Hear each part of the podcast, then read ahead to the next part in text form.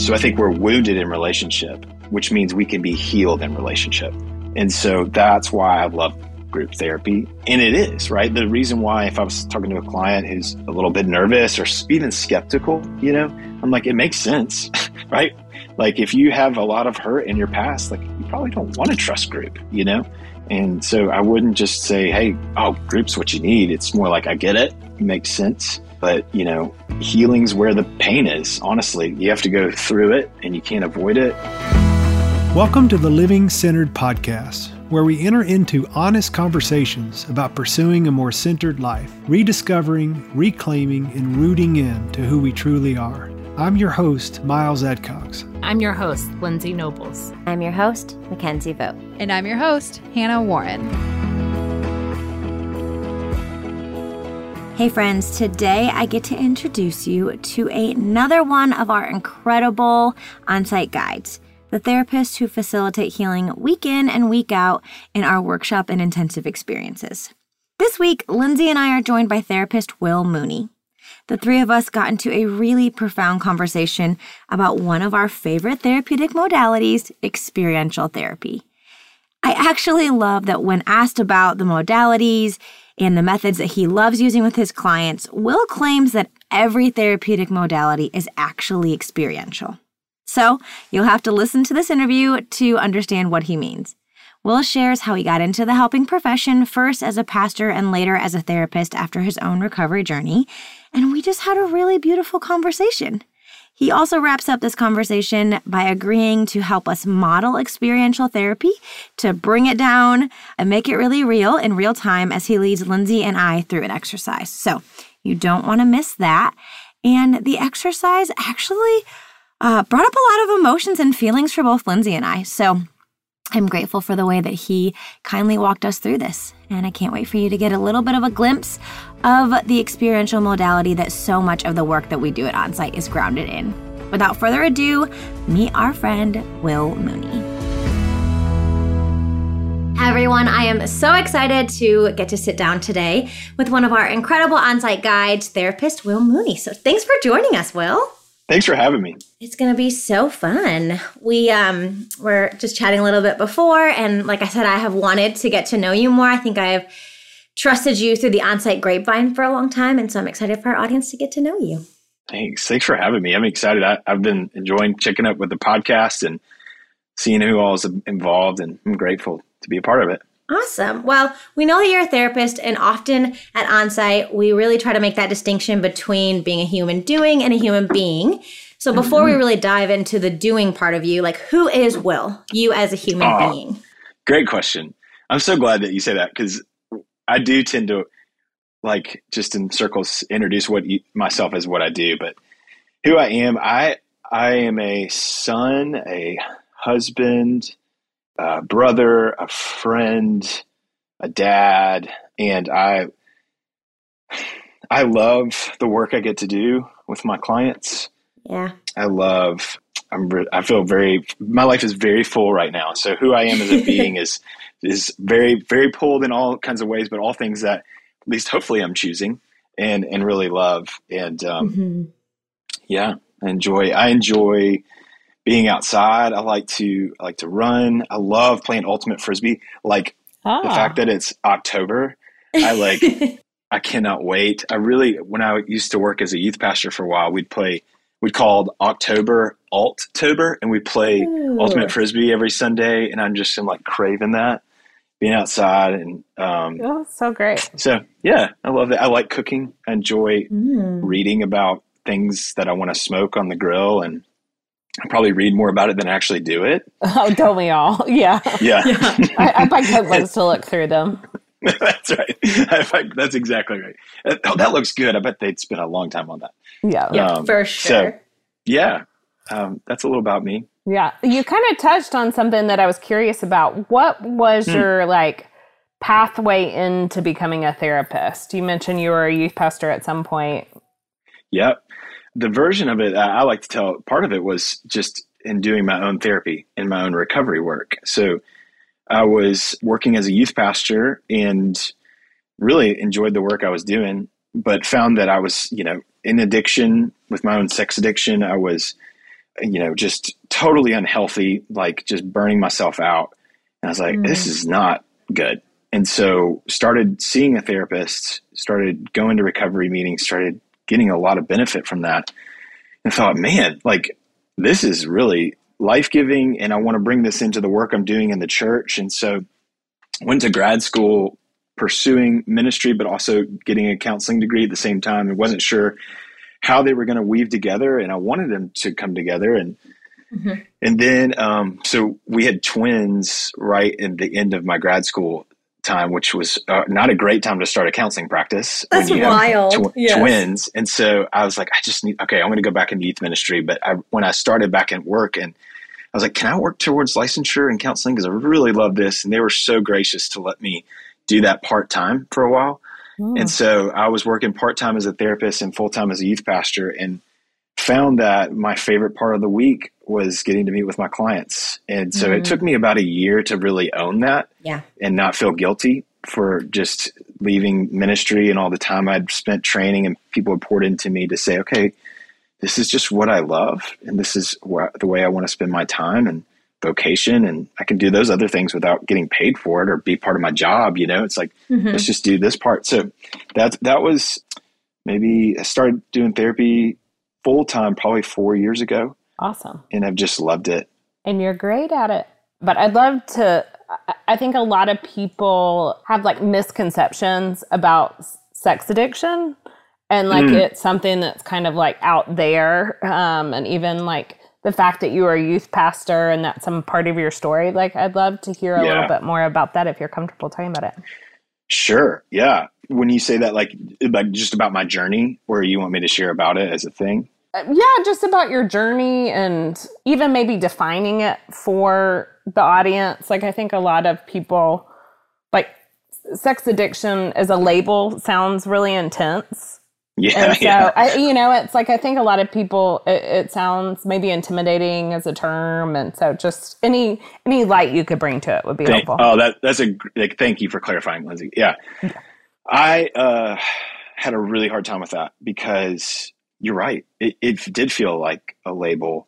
Yeah. And it took me probably a couple of years before I could say that without like the weighty shame of what toxic shame around it. Yeah. Mm-hmm. And what really helped me with that, one, just feeling like, okay, it's not a label. It's just about my relationship with my sexuality, and any addiction is about my relationship with some kind of process, which is a process addiction, or some kind of object, just this thing I take, you know? Mm-hmm. And so I just have an unhealthy relationship with sex, that I use it to alter moods, to deal with wounds. And so once I started seeing it in, like I did an intensive for myself during my recovery work that really helped me see it. It drew a continuum. So like we all have a relationship with sex. It's just sometimes you want to label it as an addiction or not. And just if it's not working for you, right? The way I'm relating with it is hurting myself and others. So call it an addiction, I have an unhealthy intimacy relationship. So that helped me see it as not a black or white, I'm bad or good, but a relationship thing. Yeah, that's really helpful. Helpful context. Mm-hmm. And a framing of that, like some of the language that some of our therapists at Milestones have used of like addictions or attachments. And I think even just like an unhealthy attachment, when you think about that from that lens, you know, I think just that relationship aspect of it, of like, then it gives you permission to say, I can form a healthier attachment to this. I can move into a direction where I can do this healthily and engage in it, because I think it's kind of like even one of the process addictions would be like food. And so like how do you integrate sex as a part of your life the same way food has to be a part of your life if you have addictive tendencies or, you know, unhealthy relationship around that too. That's really interesting. Yeah, that's right. Yeah. So it was a journey for me.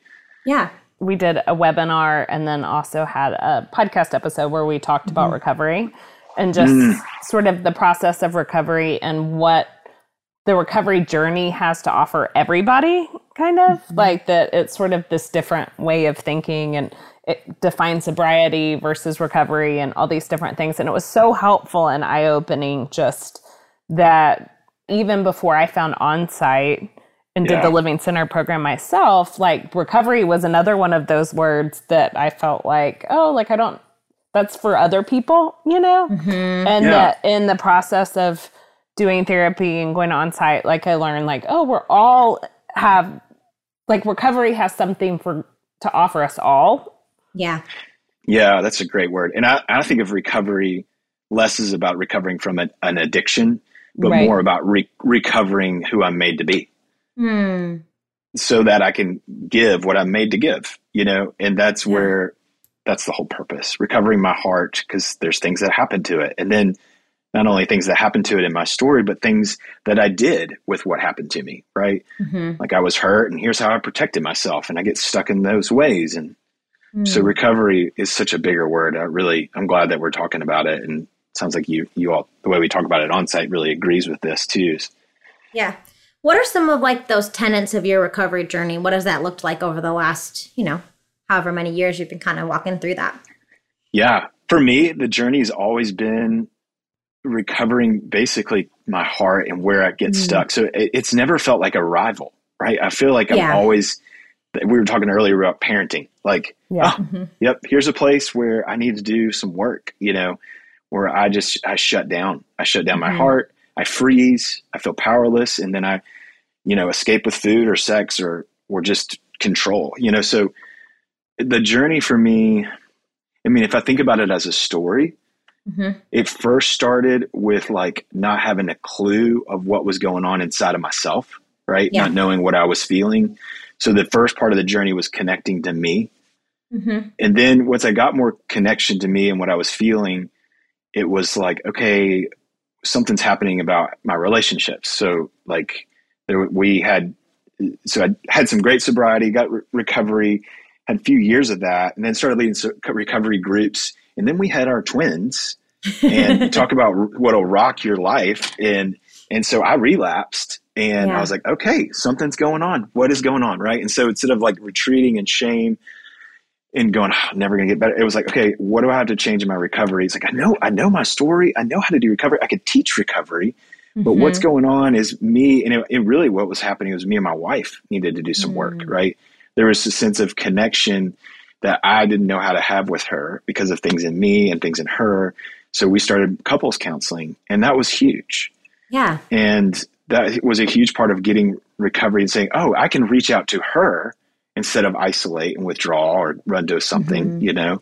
And so there, another layer of growth was going on there. And so, you know, that happened. And then probably in the last several years, the more I've done more therapy, the more powerless I feel, because I can't fix my clients. Yeah. And I feel like they're sitting across from me going, Will, why aren't we're here? Would you just like, fix me? Let's do this. Will you just do the things? Like, that's why we came, right?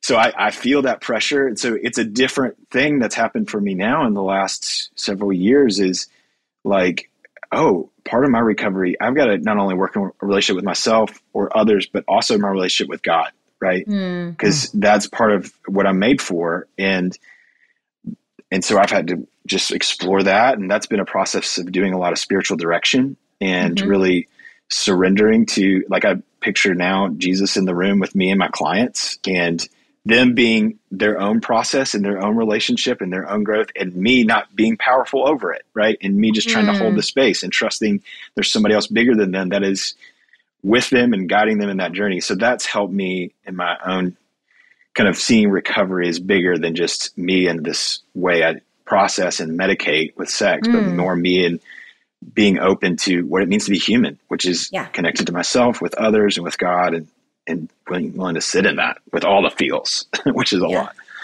That's super interesting. When you said spiritual direction, do you feel like you are doing that for your clients, or you yourself have sought out spiritual direction? Good question. I have sought out spiritual direction. Yeah. So what does that look like as someone who is a therapist? Because I've always like been intrigued by spiritual direction. Like, how do you find a spiritual director? What pulled you into that process, and what does that look like on an ongoing basis? Would you just let me in on that? I'd love to. That's a great question. So I was pulled into it. I didn't seek it out. It found me. So I'm so grateful. I had a mentor that was my cross country coach in high school, Bill Delvo. And he was my Bible teacher too for years. And so he was great. And he goes, hey, Will, I'm doing this thing called spiritual direction at Lipscomb. It's a graduate program. He's like, I need a guinea pig. Do you want to be my guinea pig and just kind of meet with me once a month and I'll practice the stuff I'm learning on you. I was like, I trust you. I don't know about that, but I'll trust you. So that's how I fell into it. And that was maybe 8 years ago.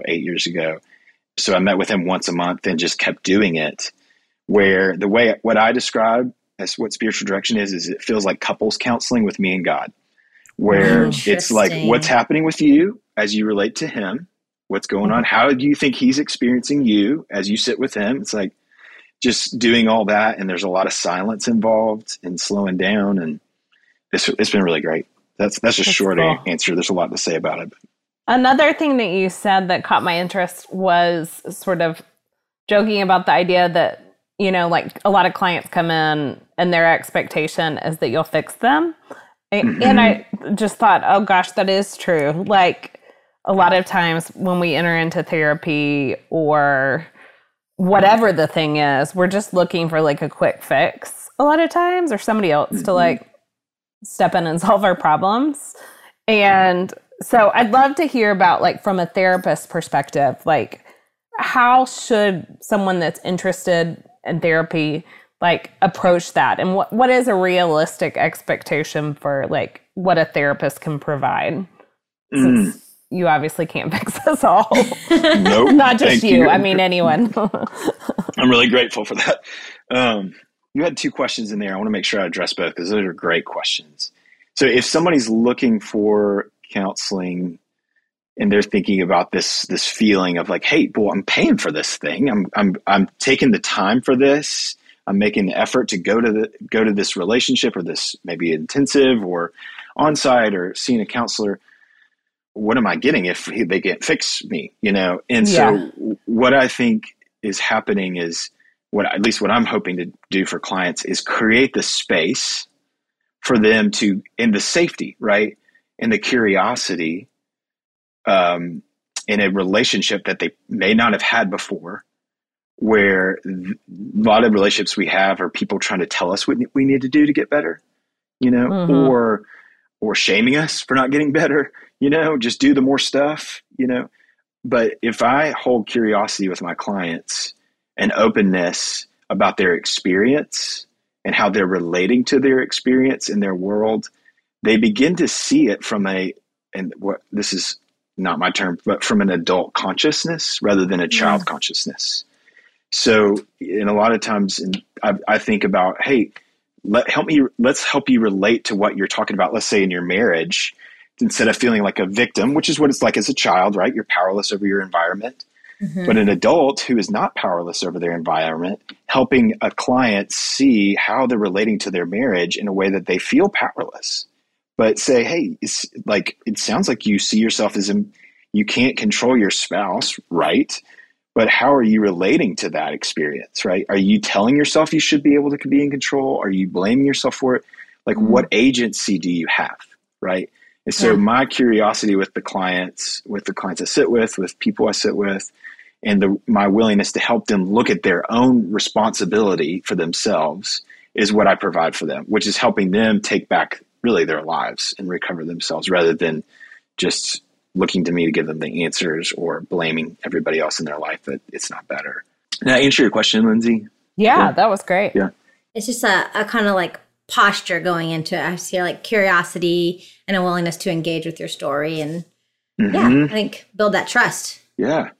What are some of the modalities that you have particularly kind of gravitated towards in your practice, and what does that look like for you? I know everyone has their own little flavor, but what are some of the things that you really enjoy? I think everything is experiential. So I love that. That's what we do at Onsite. Say more about that. I just love, cool, because I tried to change myself through information. I've worked hard. I got a master's in divinity and a master's in counseling, and it didn't work, you know? Like, so I've read everything I could read for recovery. And I couldn't think my way out of it. And so I think we don't change through information. We change through experience and through relationship. And so I try to think about every modality as experiential and very relational.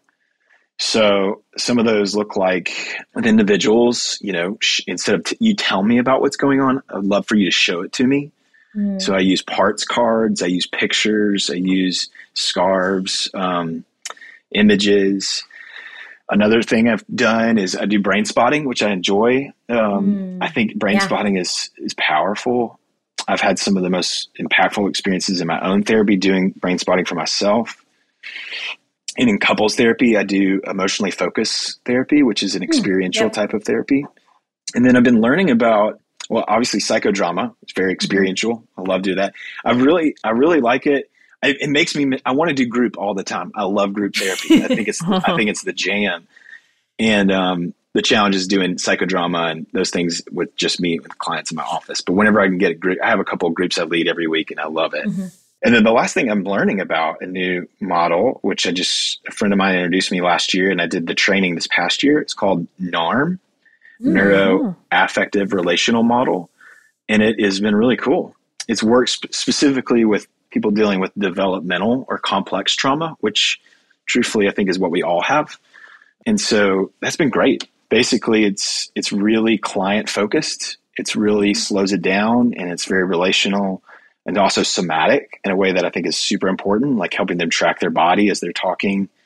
And you really contract with clients. So you ask them what they want rather than me telling them what they think they want, but you really just stay with them. So that's been really fun. A lot to learn in that world, but it's a newer model.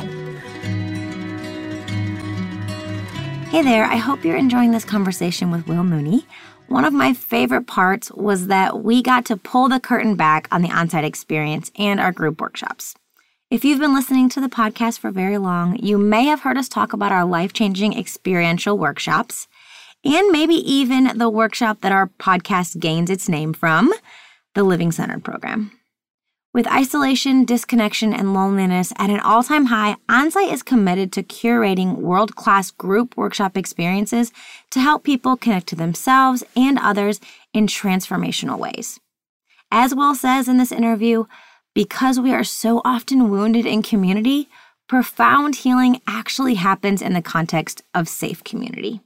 And that is what we curate and facilitate week in and week out at Onsite. These experiences, guided by the top clinical minds in the field, our workshops really do extend the length and depth of healing work in ways that are not always afforded in other settings. If you're ready to learn more, head to onsiteworkshops.com for a full listing of our experiences. We just released our 2023 dates, or you can give a call to our admissions team at 1-800-341-7432. I feel like there's so many directions that I want to take from that. Brain spotting in general is a really interesting topic. And we did, for one of our limited series, Treating Trauma, we did a whole episode on brain spotting. And basically just asked, like, this feels really woo-woo. And the science behind it was incredible. Mm-hmm. And so I thought that was really cool. But I'd love to talk a little bit about group one, because that's something that we specialize at Onsite, is that we do group workshops and you come out and help lead that. I remember personally going into the group experience and doing a Living Centered and thinking, there is no way I'm going to get anything out of this. Like a little bit, kind of had that doubt. But what I have found from group again and again and again is that I get as much healing out of watching someone else have a breakthrough as I did my own.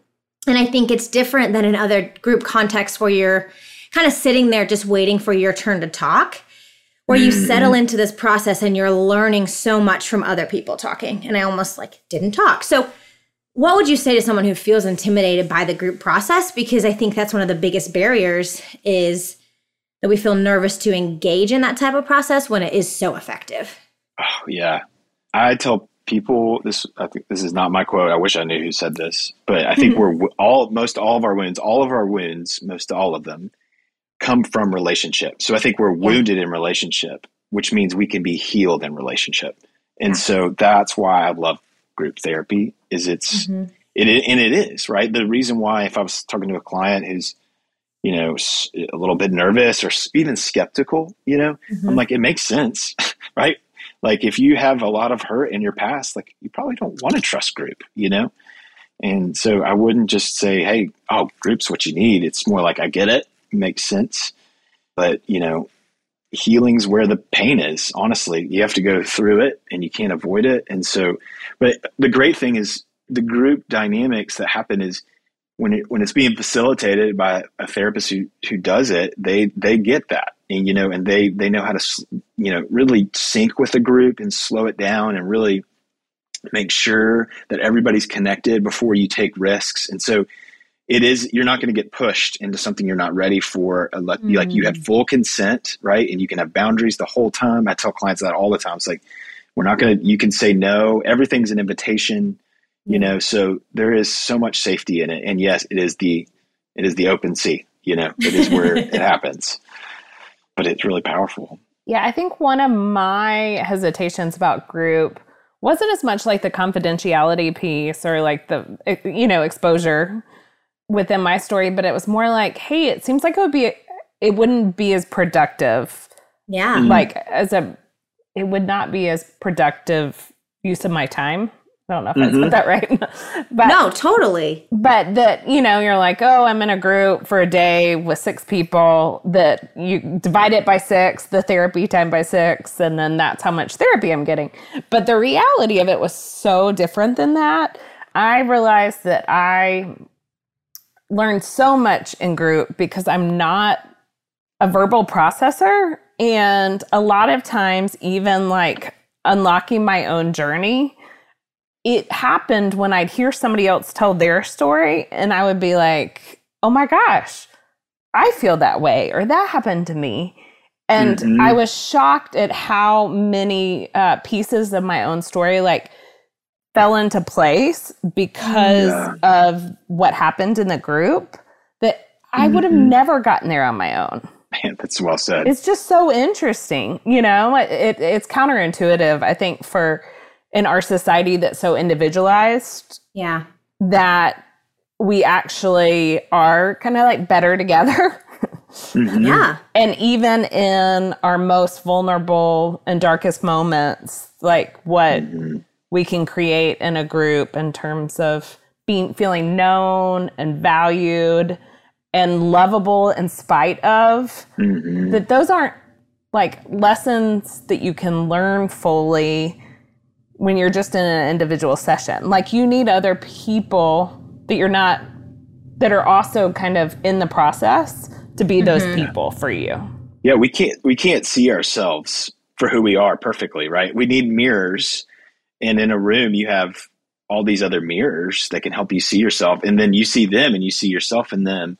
That's all so spot on. And I was reminded of this recently. So my wife has done some of her own group work recently, and they did some psychodrama, and she came back and she goes, oh my goodness, I didn't know I was doing this to you. I played somebody's spouse in this drama, and this is what I do to you. And she was like, she was not there to work on our marriage, but because somebody asked her to play a role, something about her was able to hold that space in that relationship that reminds her of how she shows up in our marriage.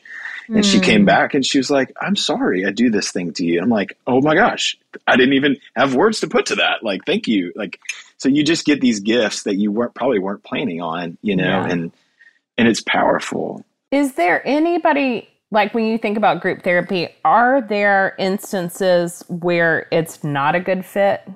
That's a good question. Yes. Great question. Yeah. And I've found this sometimes the hard way. A lot of times people can't contain in themselves a lot of the chaos that's going on. Yeah. You know, like they have so much, and usually it's because something has blown up in their home or in their family where they're coming into some group work and it's like, I just can't even focus on this activity because there's so much present stress happening in my mental space that I can't, it's almost like I can't put a bookmark here and be here with you. So I get it. That happens. And so, you know, those are clients that, you know, get into group because they think it's great. And then they're like, I can't focus right now because this is too much chaos. So I think that's one of those moments where it's good to just have an intensive or have focused space. I think one of the things that I loved about the group experience was that there were these people who had no context for one another outside of, you know, this really beautiful space. And it feels almost like you can't recreate it, right? I have stayed in touch with my group, but it's just not the same as those 6 days when you're together. How do we start to, though, we always say you can't take Onsite with you, but you can be Onsite to the world. That's one of the little phrases that we say. The world might not feel like Onsite to you, but you can feel like Onsite to the world. And so how do we start to find spaces to practice those skills that maybe we learned in a group therapy context in the real world and create safe community? Because I feel like that's one of the things that I have felt avoidant of. I learned this really intense way to share and be vulnerable and lean in and hold space with people. Now, what do I do with that? I think naming the challenge of that is super important.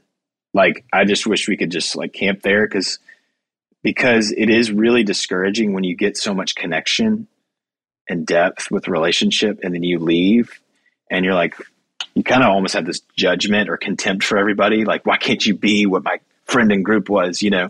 Yeah. And so you just have to acknowledge that it's something other, right? Yeah. And the word courage, a friend of mine defines it as being willing to be vulnerable again.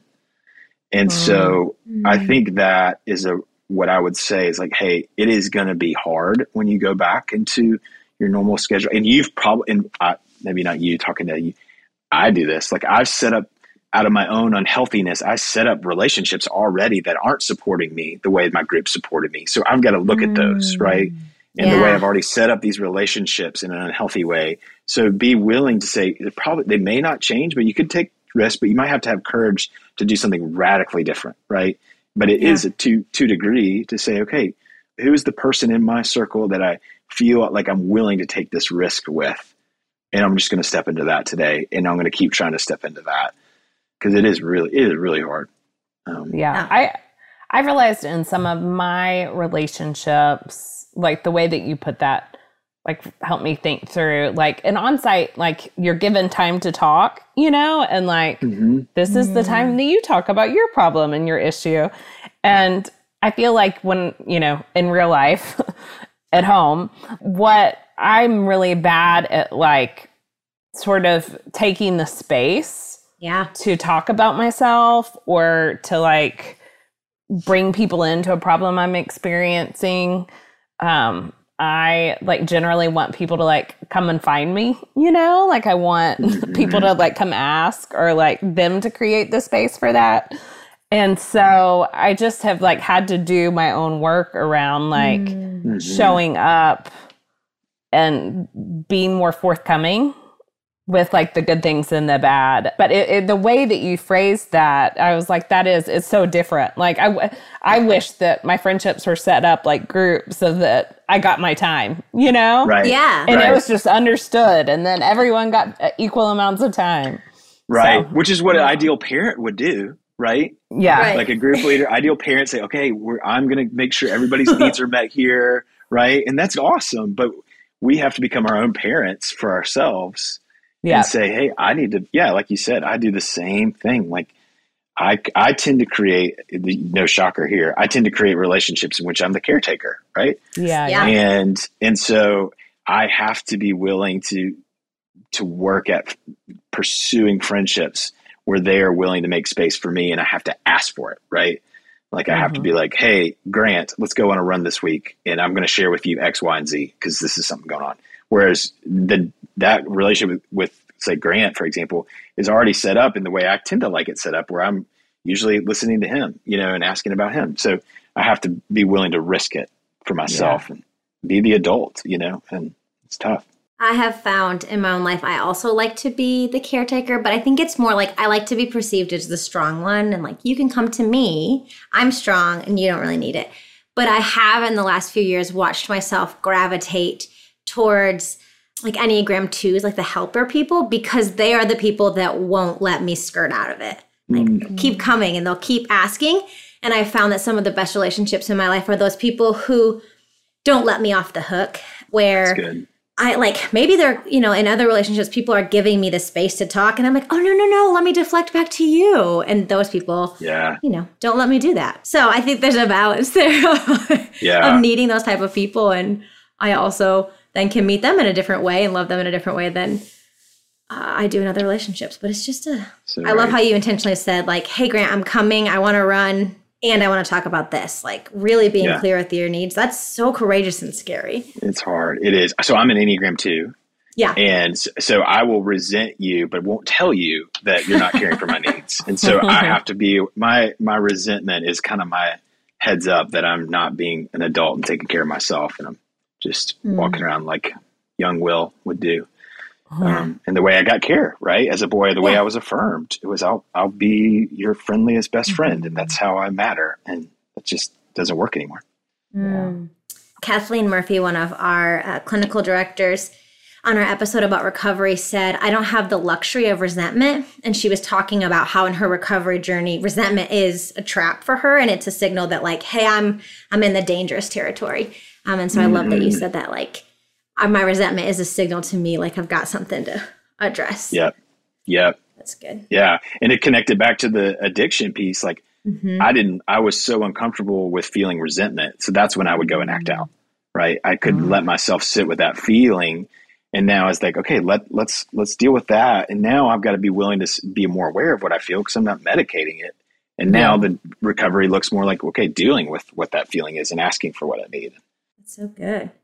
I love how you talk about, so every modality is experiential, that there's an experiential piece and a relational piece to that. And so in preparation, I asked you if you would be willing to kind of model what experiential looks like, whether it be, you know, just something that Lindsay and I will be the guinea pigs. We'll lean in and give the gift of going second, because we talk a lot about this modality and it's kind of this general experiential therapy and we're known for that. But I would love to make it practical for our audience today. Here's a thought I've had. So one of the things I do with my group is as we're getting to know each other, right? I'm getting to know you all a little bit more. Yeah.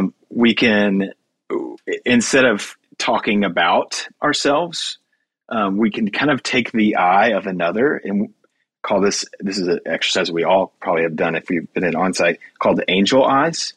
Yeah. And so introducing what I'll do, or I can start it, and if y'all want to do it as well, introducing me from a different perspective, right?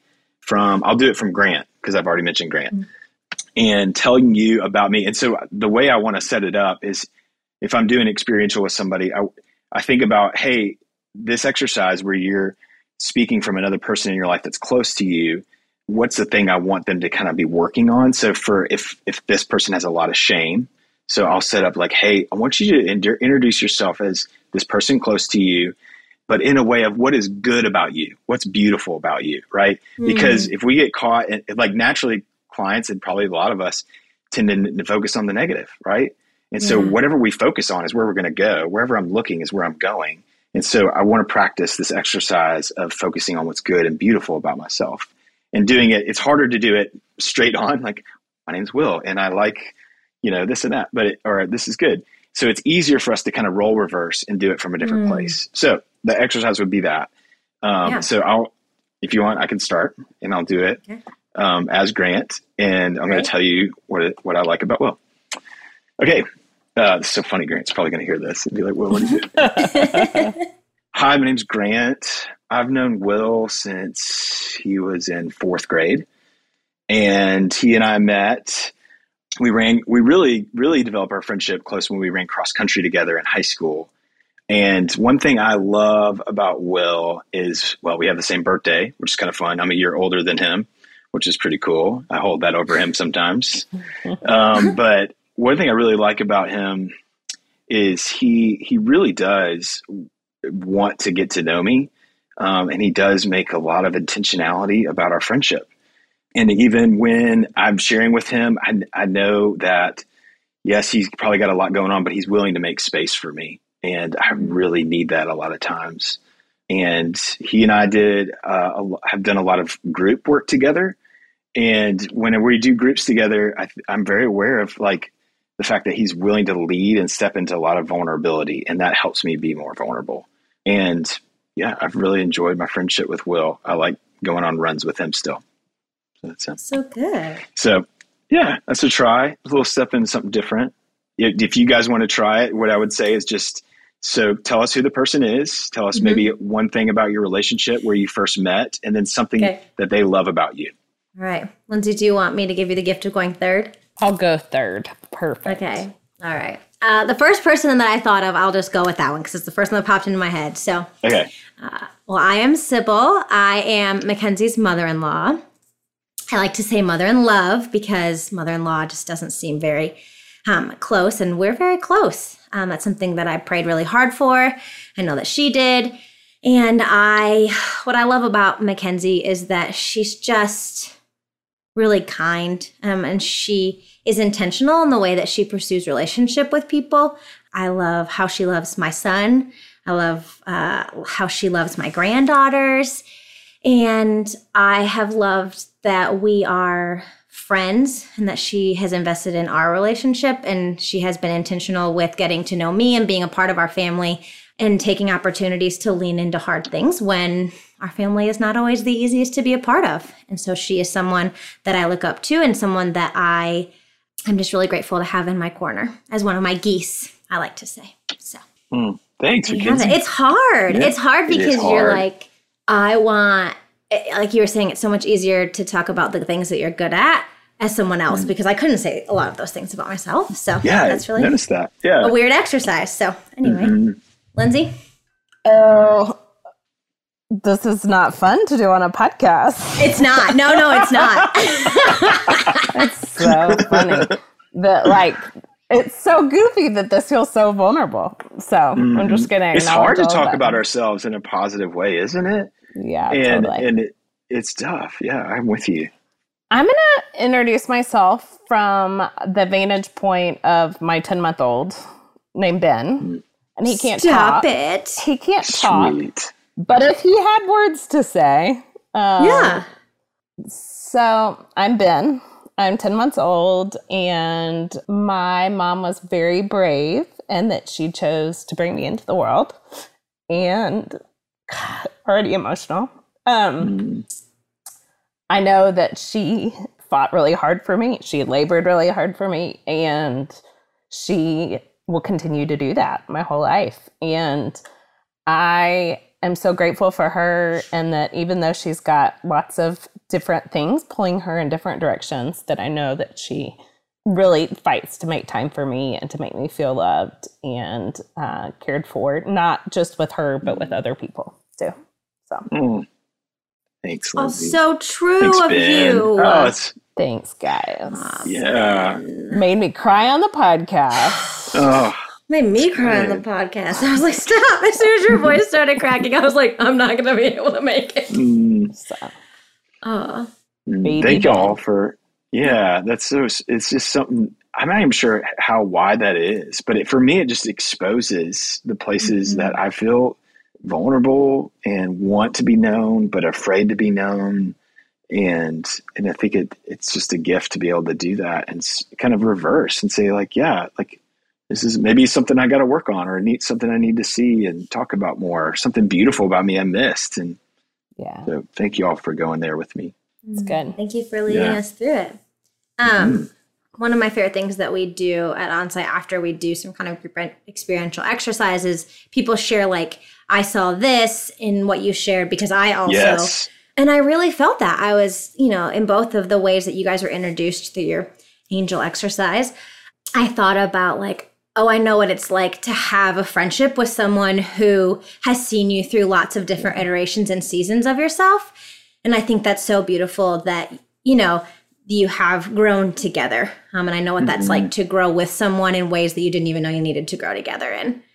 And with Lindsay, I know what it's like to feel like you pour your whole self out for someone, and for someone who isn't able to talk or acknowledge you in that, but to feel so intrinsically I have so many things pulling, but you are at the center of that. And I love how you reflected that from Ben's voice. Thank you for sharing, both of you. Yeah, that's one of my favorite parts of experiential exercises is when we do reflect and hear each other. There's something about I learned this from Mary B, who did a lot of training with me, and I did with her really. She would always say, you got to do a way you relate, because something happens when you hear somebody else relating to your experience or your world that just totally brings connection and heals shame. And so, even as you were saying that, Mackenzie, I could feel that in myself. You feel seen, and that's good. That really is beautiful. Thank you so much, Will. I have been so grateful for this time that we've gotten to spend together. One of the questions that we sometimes end with is, what is a practice that keeps you centered? And so I'd love to just kind of pose that up to you of what is a practice that keeps Will centered and pursuing a centered life. Oh, that's good. I have to get up early to get that in. And yeah. I take, it's usually at least 15 minutes every morning to slow down, and either it's a variety of things, but basically the purpose of it is connect to what's going on inside of me. And maybe I'll journal, maybe I'll just pray and then reflect on what's true. Right. And so I'll either read scripture. The last 2 weeks, I've been listening to the same song over and over again. And that's been part of that practice for me. And, but just having that 15 minutes at least of just silence and connection to myself, with a cup of coffee and hopefully my dog and even my wife next to me and some peanut butter toast, if I can find it. Those are like win-win. So that's a great question. Are you a crunchy or creamy peanut butter person? Gosh, I am a Jif crunchy person. That's the best. Okay. Very particular. I love it. Yeah. Creamy all the way. Creamy, I know. It depends on what it's on, but yeah, man, I like that bite. Yeah. Yeah. It's good. Sourdough. Mm. Yeah, I'm with you on the sourdough. Sourdough and cookie butter is a drizzle. Ooh, now that's some extra love. I like that. Really like that. Mm-hmm. Or Nutella. Do you ever go to Nutella? Oh, that would feel a little indulgent for breakfast, though. Yeah, I would do it. Are we okay? I'm okay with that. Thank you for listening today and for committing valuable time to share space with these powerful stories. Make sure you hit subscribe to get all of our inspiring conversations with these incredible people delivered directly to you. And if you found this conversation particularly impactful, consider supporting the show by leaving a review on Apple Podcasts or wherever you listen.